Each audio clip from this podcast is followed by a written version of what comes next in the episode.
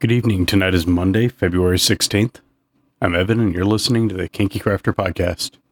I had a pretty good day today. Um, I got to sleep in fairly late, um, sent off a friend that was staying over for the night on the way through town.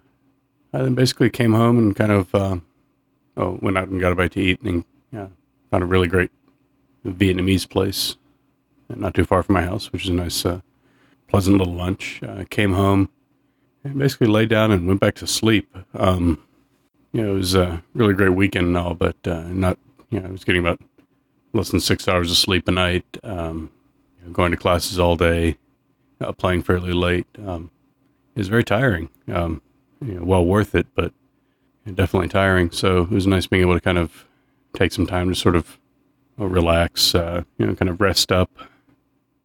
You know, seen some interesting discussions lately on uh, well, con drop in general, which is kind of a you know, description for any time you're at, uh, well, any kind of big occasion, really. But uh, you know, conventions seem to be the most uh, common.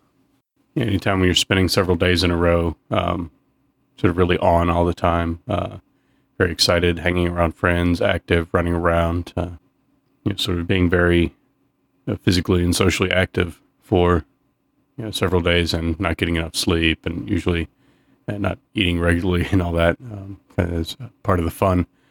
Um, you know, it's really enjoyable at the time, uh, but afterwards, you know, especially if it was a particularly emotionally um, kind of intense sort of experience in general, um, you know, afterwards you can you know, really kind of crash hard. You know, you're uh, well both physically um, and emotionally.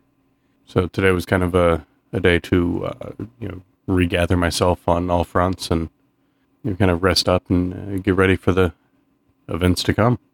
So that's really it for tonight. Um, yeah, as always, I can be reached with any questions, comments, or feedback at evan at kinkycrafter.com. And I hope you all have a good night, and I'll talk to you tomorrow.